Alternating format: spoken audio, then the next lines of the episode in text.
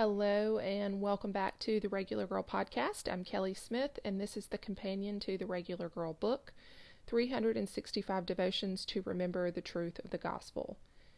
Today's entry is titled Take Heart. I don't pray for my healing. Perhaps I should, but I don't feel led to pray for that sort of thing. I don't really pray for answers any longer. Again, perhaps I should, but I simply don't feel led to. Instead, I feel a sense of urgency to pray for my family and friends. I feel a pull to ask the Lord for peace, comfort, wisdom, compassion, strength, discernment, and endurance. It dawned on me this week that I feel rather detached from this entire experience. In fact, it takes a moment when someone asks me how I'm doing to even recall that the concern in their eyes is warranted due to the presence of my wheelchair. It seems that this has become normal enough in my own life that me not being in this wheelchair is of greater confusion for me. I am not frustrated with the lack of answers any longer. It'd be great to know, but my heart has simply healed from an ache to know. It has sealed shut from a longing for things to be different for myself.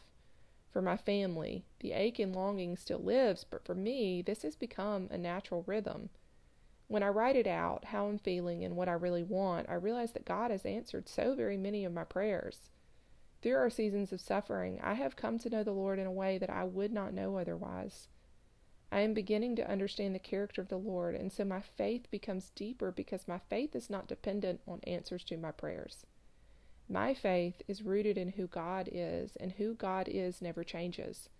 He continues to fill my cup with more peace, comfort, wisdom, compassion, strength, discernment, and endurance than I could ever drum up for myself. He is good. He is holy. He is righteous, and His word is true. He is unchanging and everlasting, and has loved me in ways far beyond what I will ever comprehend. He promises that in this world you will have trouble, but take heart, I have overcome the world. John 16:33.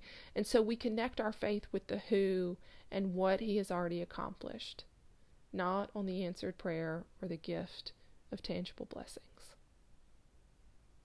Thank you so much for joining today, and I hope you'll come back again soon.